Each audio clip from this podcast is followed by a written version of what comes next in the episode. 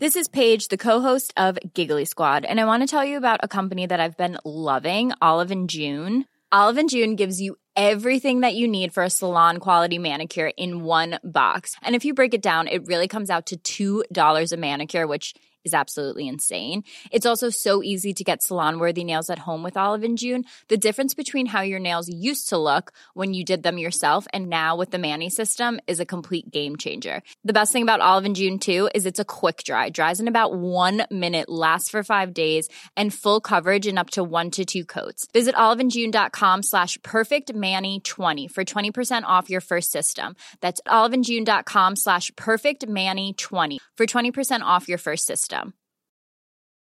Mom deserves the best, and there's no better place to shop for Mother's Day than Whole Foods Market. They're your destination for unbeatable savings, from premium gifts to show-stopping flowers and irresistible desserts. Start by saving 33% with Prime on all body care and candles. Then get a 15-stem bunch of tulips for just $9.99 each with Prime. Round out Mom's menu with festive rosé, irresistible berry chantilly cake, and more special treats. Come celebrate Mother's Day at Whole Foods Market. Since 2013, Bombas has donated over 100 million socks, underwear, and t shirts to those facing homelessness. If we counted those on air, this ad would last over 1,157 days. But if we counted the time it takes to make a donation possible, it would take just a few clicks. Because every time you make a purchase, Bombas donates an item to someone who needs it. Go to bombas.com slash ACAST and use code ACAST for 20% off your first purchase. That's bombas.com slash ACAST, code ACAST. Vintern är här med jul, nyår och ledighet. En fullkomligt magisk tid att summera årets finanser och utvärdera hur det gått med ekonomin i år. Välkommen till Smarta Cash, podden som peppar till en bättre ekonomi med mig Isabella Amadi.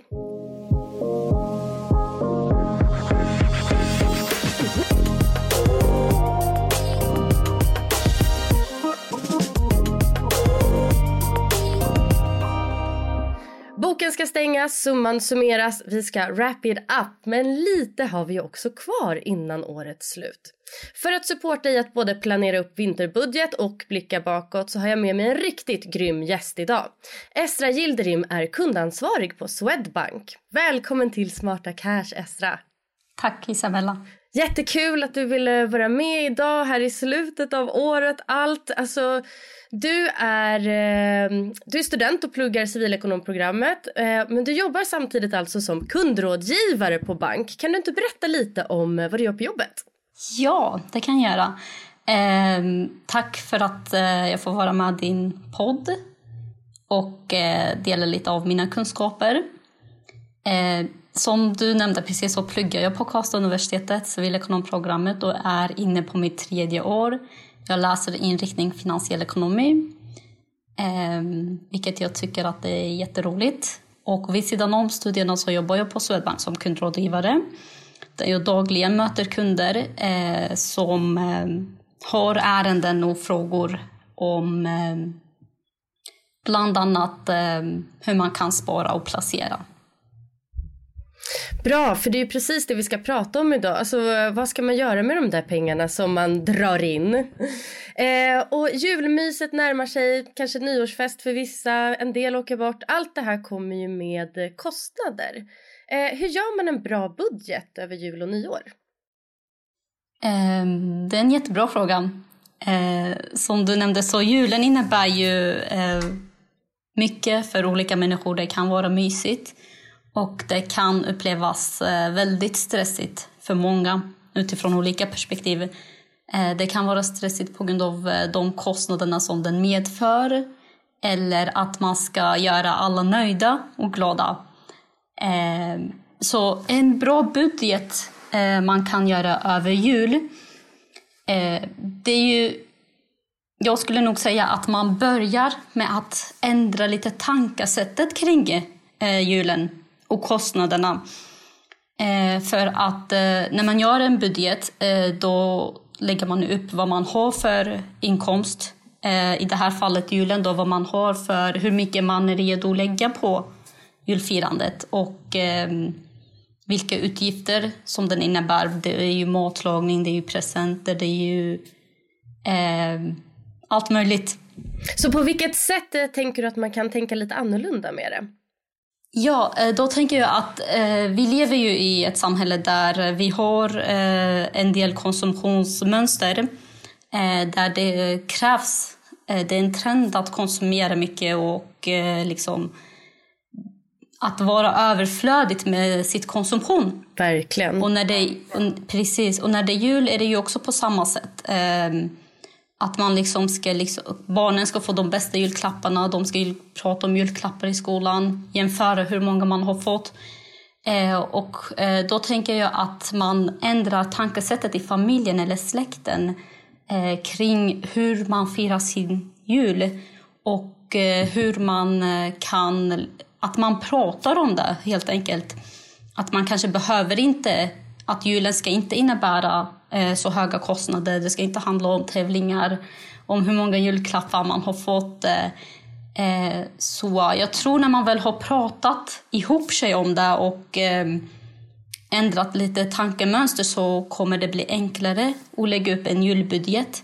För då har man i alla fall en inriktning att gå efter. Eh, men så samtidigt ska det firas jul och eh, det ska lagas mat och det ska köpa julklappar. Eh, det finns många olika tips på hur man, eh, hur man kan eh, kring julen, hur man kan dra ner kostnaderna.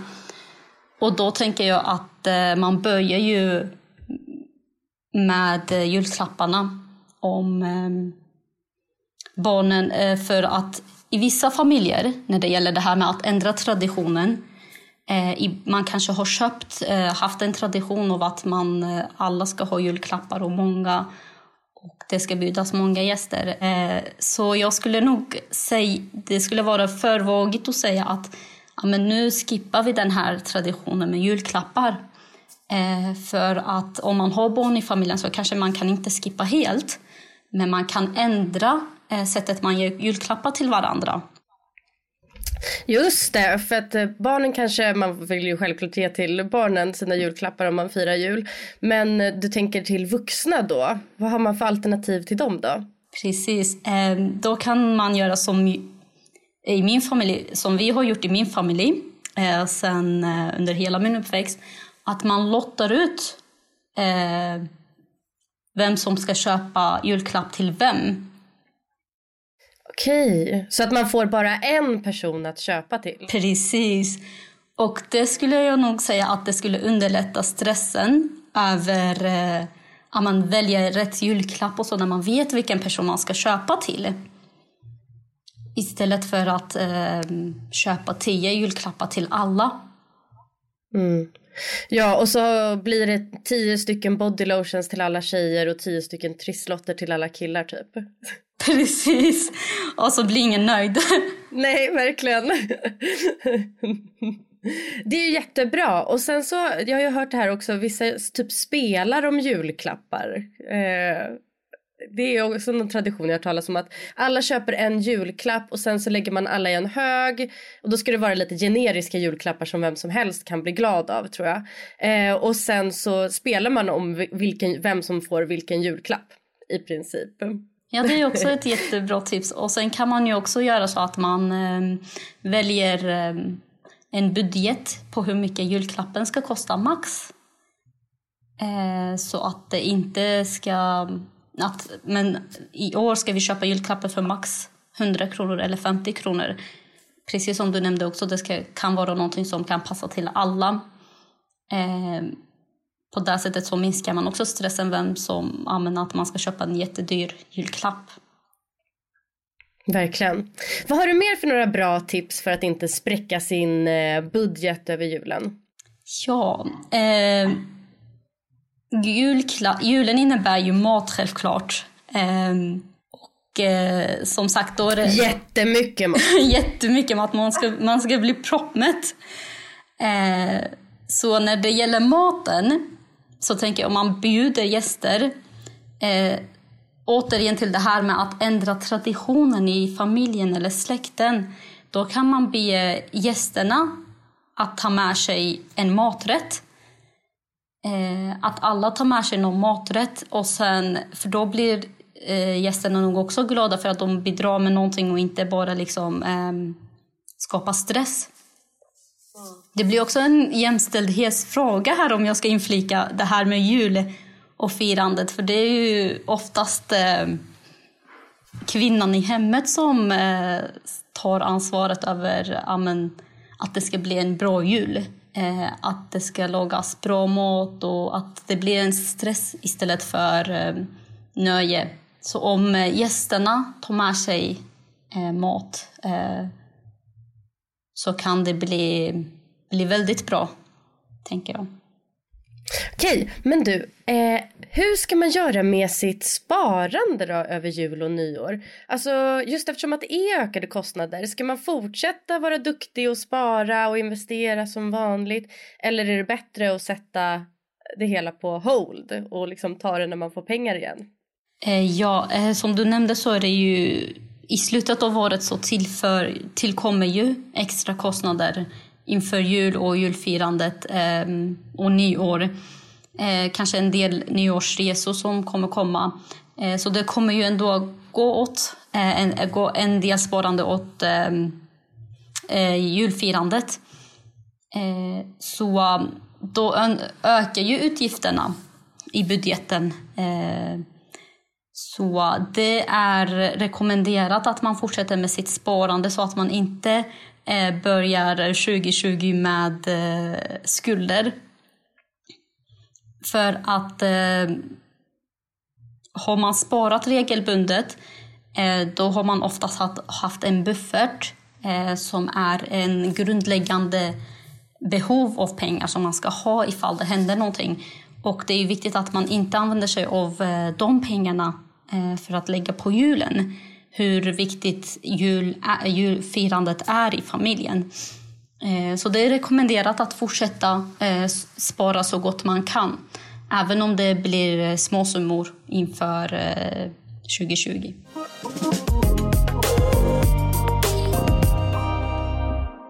Okej, låt oss nu göra en liten återblick på året. Ehm, tänka på hur det har, egentligen har gått med ekonomin och planeringen och allting. Ehm, vad tittar man på för att utvärdera hur ens privatekonomi har gått i år? Eh, då tittar man på, om man har gjort en budget eh, så utvärderar man utifrån sin budget. Har man inte gjort det eh, så kan man tänka på vilka för, förväntningar hade du om din ekonomi i början av året? Eh, vad hade du för förväntningar, förväntade inkomst och utgifter i början av året? Och sen kan man jämföra med hur ligger du till nu eh, när eh, året nalkas mot slutet? Eh, hade du tänkt dig liksom, till exempel att eh, du skulle ha 200 000 i årsinkomst och eh, 150 000 i utgifter Eh, så kan man jämföra lite hur ligger jag till idag? Är jag, ligger jag mycket under eh, det jag hade förväntat mig eller ligger jag över? Eh, har jag kunnat spara bra? Mm. Har man gjort en budget så är det ju lite lättare att göra utvärderingen. Hur gör man då? då? Då går man, kollar man på sin budget eh, om man, eh, i sin Excel-ark om man har nu gjort det. Eller, det är seriöst. Mm. Då är det seriöst. Eh, eller om man har eh, eh, bara antecknat någonstans i en papper, med papper och penna. Eh, men vi kan börja med att förklara vad en budget är och vad den består av. tänker jag. Gärna. Precis. En budget består av inkomster och utgifter. Och pengarna då som blir över i slutet av eh, månaden eller året om man har gjort en årsvis budget. Eh, och budget håller man för att det är lättare att hålla översikt och det blir en jättebra underlag för spar och investeringsmål. För då vet man vad man har över och vad man behöver lägga pengarna på. Och när man kollar för att utvärdera sin budget i slutet av året så kollar man på, eh, på, kollar man på vilka hur mycket har jag, hur ligger mitt sparande eh, i budgeten? Eh, är den hög? Är sparkvoten hög? Är den låg? Eh, är utgifterna mer än inkomsterna? Eh, eller eh, har inkom är inkomsterna högre än eh, utgifterna? Så man gör en liten jämförelse där. Och sen eh, består budgeten av fasta och rörliga kostnader också. Eh, och ett litet tips här om jag ska inflika är ju att eh, när man gör en budget så tänker man oftast på mm, man glömmer ta med sig många rörliga kostnader under året. Så om det har tillkommit rörliga kostnader som till exempel amen, bil, eh, cykelköp eller bilköp, eh, lite extra grejer vid sidan om som man inte har räknat med, eh, då kan det också skapa en, eh, en budgetavslut eh, som man inte har förväntat sig i slutet av året. Ja, det kan ju hända jättemycket på ett år. Alltså, I början av året kanske man var jättesparsugen och drog in på alltså, allt och sa upp abonnemang och allt möjligt. Men sen så under året så har nya behov och viljor uppstått. Eh, alltså, vad skulle du säga är några av de här vanligaste bovarna i budgeten? Eh, en av, några av de vanligaste är ju att, eh, som jag nämnde lite tidigare, att man glömmer ta med sig utgifter. Har man gjort en månatlig budget eh, så räknar man oftast med hyran och bilkostnader och matkostnader ehm, och räntor och sådana saker. Men man glömmer oftast ta med kostnader som inte är månatliga. Till exempel eh, om du behöver betala för en försäkring i klumpsumma. Mm. Eh, eller abonnemang. Eh, de här kostnaderna som man inte har räknat med. Eh, de kan ju vara en av eh, vanliga misstag som man glömmer ta med sig.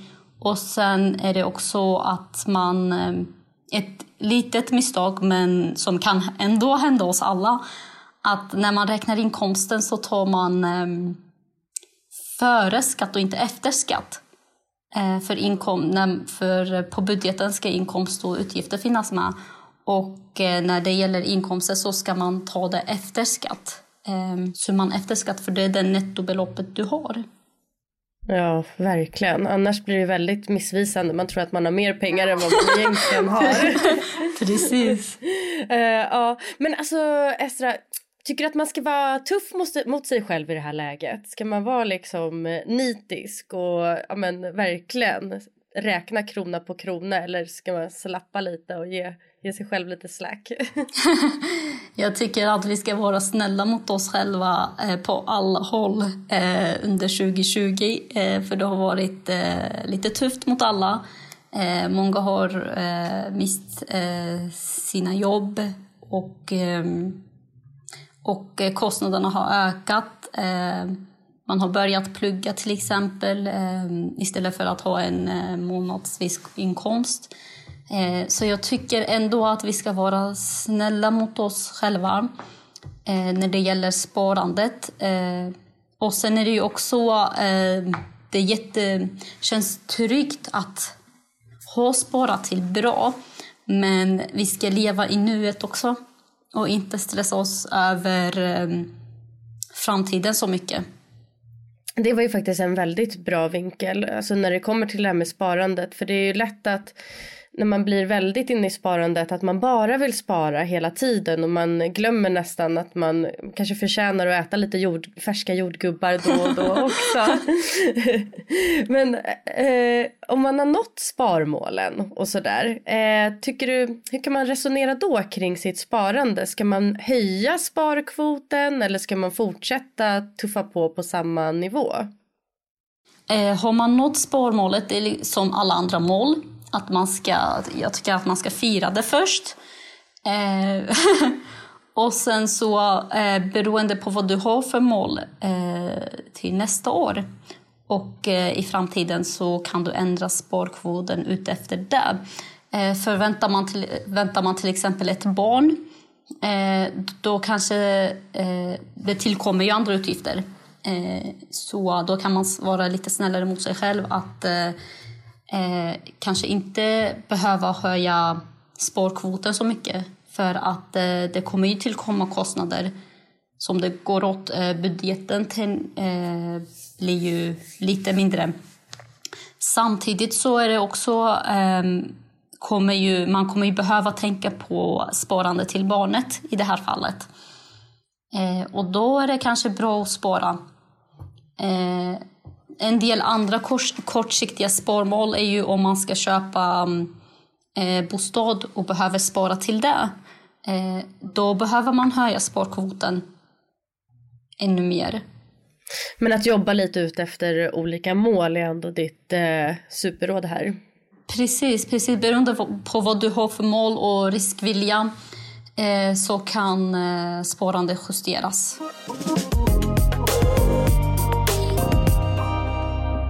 Det för mig in lite på det här med aktier och fonder. För många eh, har ju i alla fall ett långsiktigt sparande i aktier och eller fonder. Eh, hur utvärderar man eh, det? Eh, då kan man utvärdera, det finns olika sätt att utvärdera. En av dem kan ju vara att eh, kolla på avkastningen. Vilken avkastning den har gett. Eh, har den gett positiv avkastning så har den gått eh, bra. Men en sak som vi ska tänka på här är ju att Eh, positiv avkastning eh, ger inte nödvändigtvis eh, fortsatt positiv avkastning. Och här är ju också viktigt att tänka på de psykologiska faktorerna som påverkar när vi utvärderar vårt sparande och investering. Eftersom vi människor påverkas mycket av, av olika tankesätt när vi tar beslut. Eh, när företag och organisationer ska utvärdera aktierna så gör de det utifrån olika räknesystem. Eh, men vi människor gör det utifrån våra egna mentala räknesystem eh, där vi till exempel vår, vi kan ju säga att vår hjärna består av olika, eh, olika mm, byrålådor eh, som fungerar som våra räknesystem som påverkar våra beslut. Eh, och lådorna innehåller kostnader och intäkter som är associerade med ett visst beslut. Eh, och följderna av dessa kan bli ju att eh, de påverkar eh, vårt beslut på oväntade sätt. Okej, men vad spännande. Det är liksom lite så här psykologi bakom.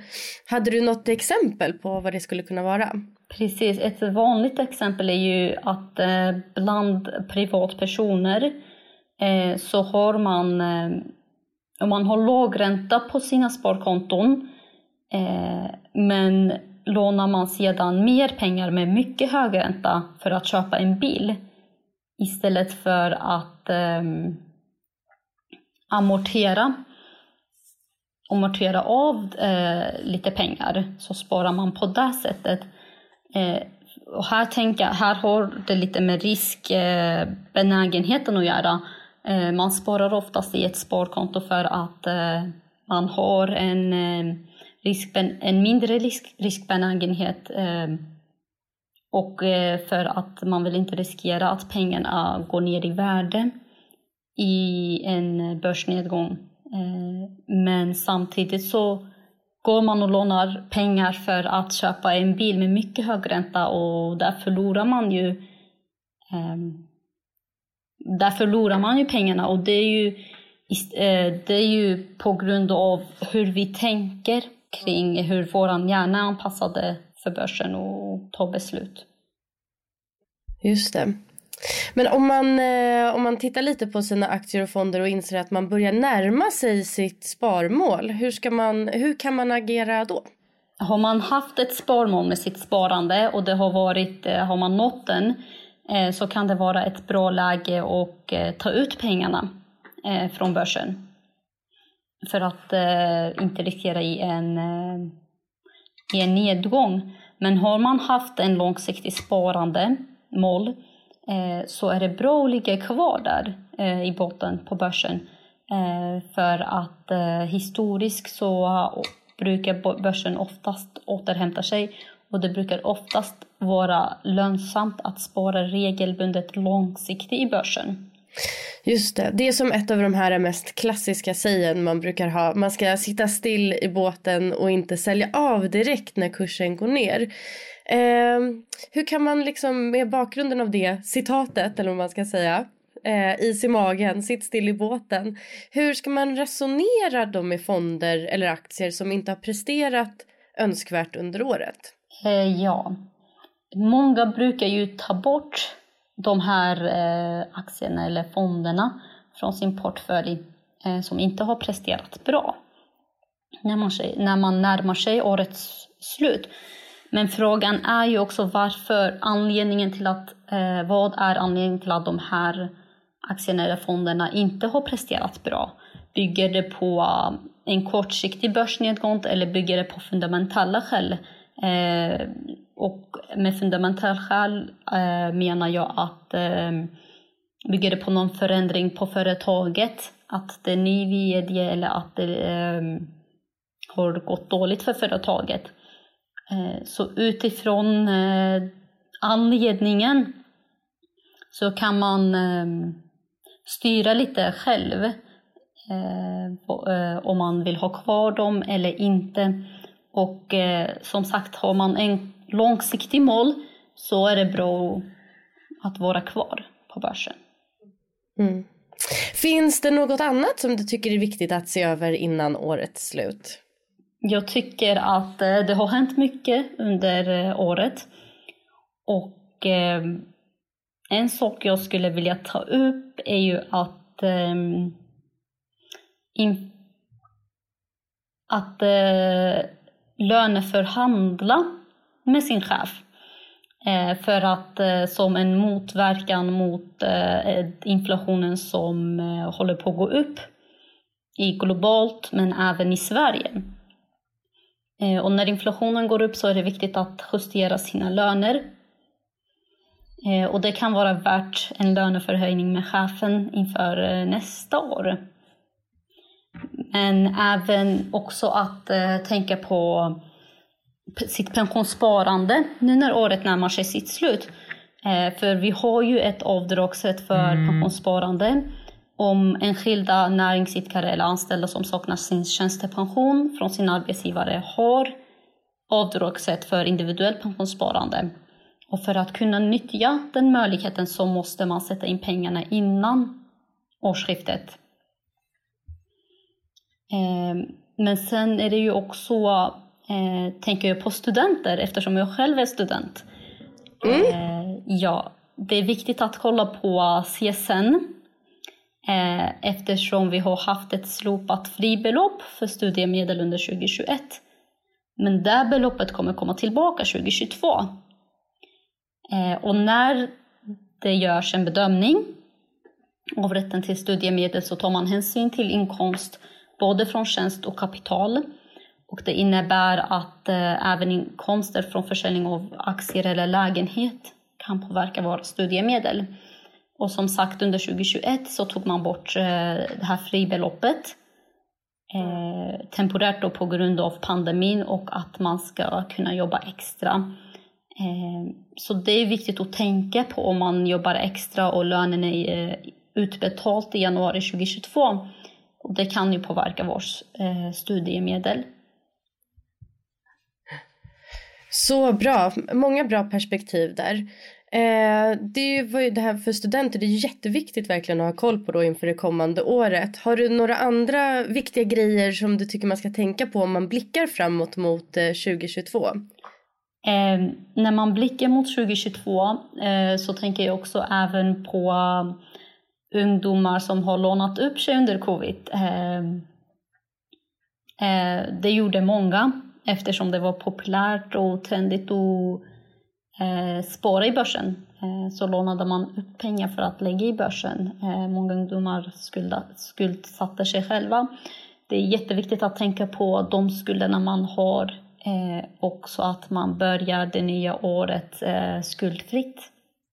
Okej, eh, avslutningsvis så måste jag ju få fråga dig en lite så festligare fråga också. Har du några roliga tips på julklappar som då jag tänker mig ska vara lite ekonomirelaterade? Eh, jag tänker för ungdomar eh, är det bra att ha ett medlemskap på Unga Aktiesparare. eh, där de har mycket utbildningar som man kan eh, ha nytta av. Och det finns även utbildningar på Aktiespararna. Eh, så ett medlemskap där skulle jag säga är en bra investering. Och sen vill jag eh, också inflika att eh, inför nya året så är det viktigt att tänka på när man sätter sina nyårsmål.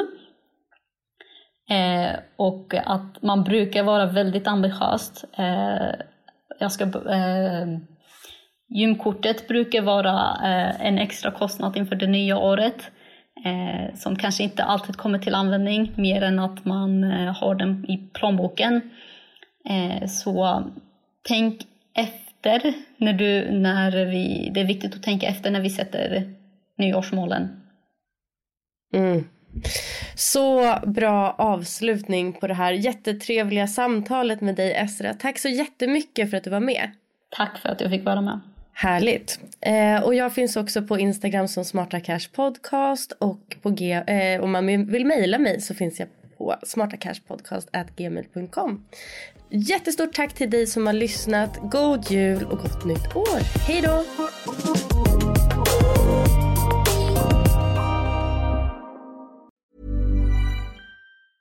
A lot can happen in the next three years. Like a chatbot may be your new best friend. But what won't change? Needing health insurance. United Healthcare Tri Term Medical Plans are available for these changing times Underwritten by Golden Rule Insurance Company, they offer budget-friendly, flexible coverage for people who are in between jobs or missed open enrollment. The plans last nearly three years in some states, with access to a nationwide network of doctors and hospitals. So for whatever tomorrow brings, United Healthcare Tri-Term Medical Plans may be for you. Learn more at uh1.com. Hey, it's Danny Pellegrino from Everything Iconic.